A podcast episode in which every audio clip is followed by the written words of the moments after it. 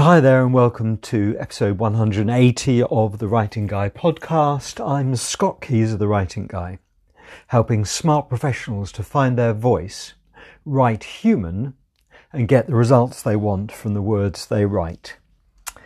This idea of writing human has actually exercised and preoccupied me for uh, pretty much all my my writing career. Uh, certainly since uh, Andy Maslen and I first co-founded Write for Results in 2004. You know, so what's that? Seven, 17 years. It's been pretty much an abiding preoccupation.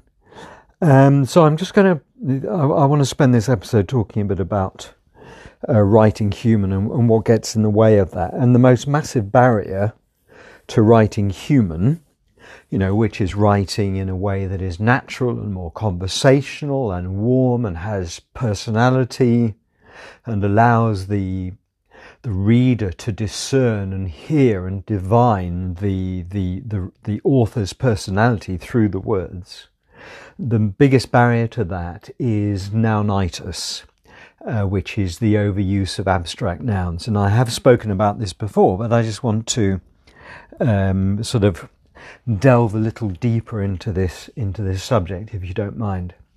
So when we when we use words like provision or solution, integration, focus, enhancement or strategy, we are putting barriers up between us and the reader.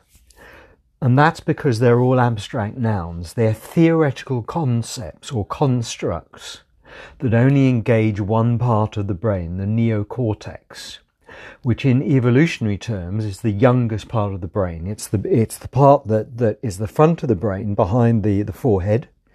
Um, and by the way, just a sort of, in terms of, of language and derivation, cortex is Latin for bark because uh, you know as you uh, we've all seen pictures of the brain it's got that reticulated sort of overlapping uh, the the brain's convolutions enable uh, is a very ergonomic use of space in order to be able to create as many synaptic connections as possible.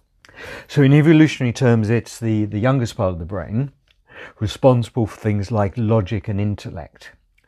My very, and this may be a crude oversimplification of it, but the oldest, deepest part of the brain that houses emotion and memories and imagination and intuition is the limbic brain, uh, which I think I'm right in saying sits closer to the brain stem. So it's a much deeper and more ancient part of the brain, also called, called the referred to as the reptilian brain.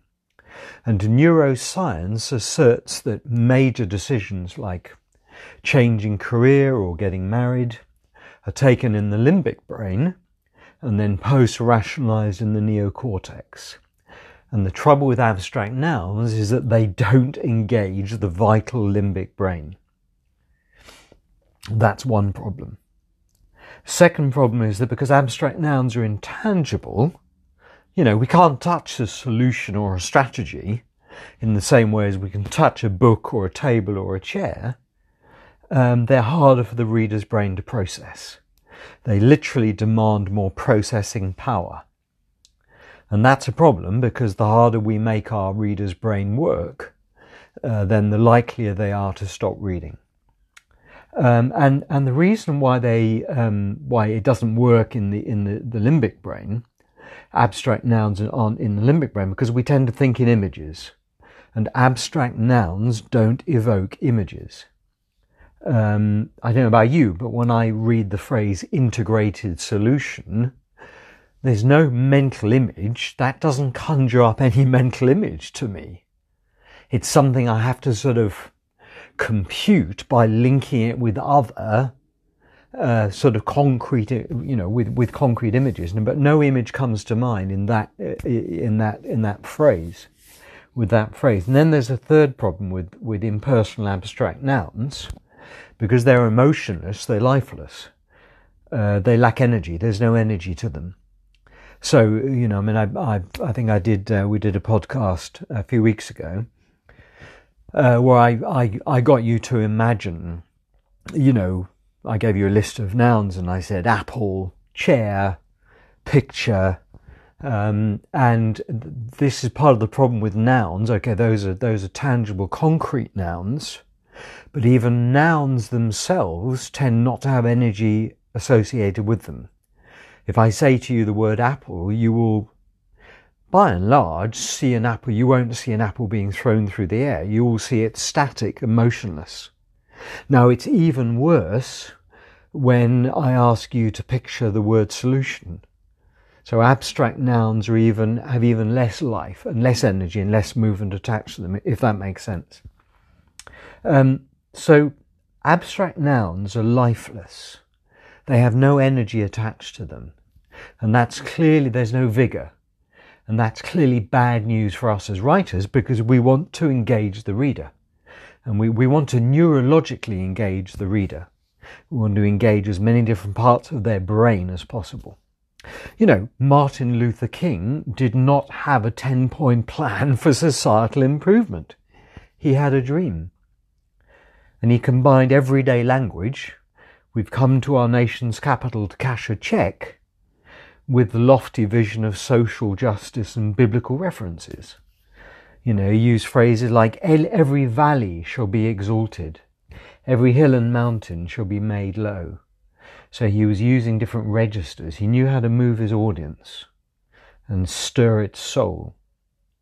Um, and as we know, you know, uh, the, the Have a Dream speech is one of the most quoted in history because it's writing that conjures mental images and emotion and as a result stays long in the memory. So now, nounitis, overuse of abstract nouns, creates three problems in our writing. One, the reader's, it's less engaging for the reader's brain. Two, the reader has to work hard to get our meaning. And three, the language is lifeless. It lacks vigor and vitality. So what can we do about it? Well, pretty obviously, we need to make our writing more concrete and less abstract. We need to come down the register and we need to use words that are easier for our reader to relate to and visualize. So rather than using a word like beverage, say drink. Uh, use plain English words. Um, I was talking to a client earlier I'm, who I'm helping with with her. I'm helping her with her elevator pitch and value proposition, and she was talking about um, uh, delivering a better change a change management program um, through more appropriate sequencing. What she means is we need to do things in the right order in order to deliver the value. Um, and so phrases like that, plain English phrases, are immediately understandable. Whereas something more abstract, like, you know, the correct sequencing, demands more processing power. So we mustn't be afraid to use everyday conversational mid-register plain English, especially if the topic is complex or technical. And if you have to use an abstract term like solution, then help the reader by giving them a concrete example of what you mean. Um, so I'm going to leave it there for now, but what this is about, this is about writing in a, you know, this is about writing in a way that is more neurologically engaging for the reader. So it engages not only different parts of the brain, but, but crucially and critically, uh, the more reptilian brain, which relates to uh, which is more visual and is where emotion and imagination reside. So I'm going to leave there for now. I hope that was of use, and I'll see you tomorrow for episode 181. Thanks for listening. Bye now.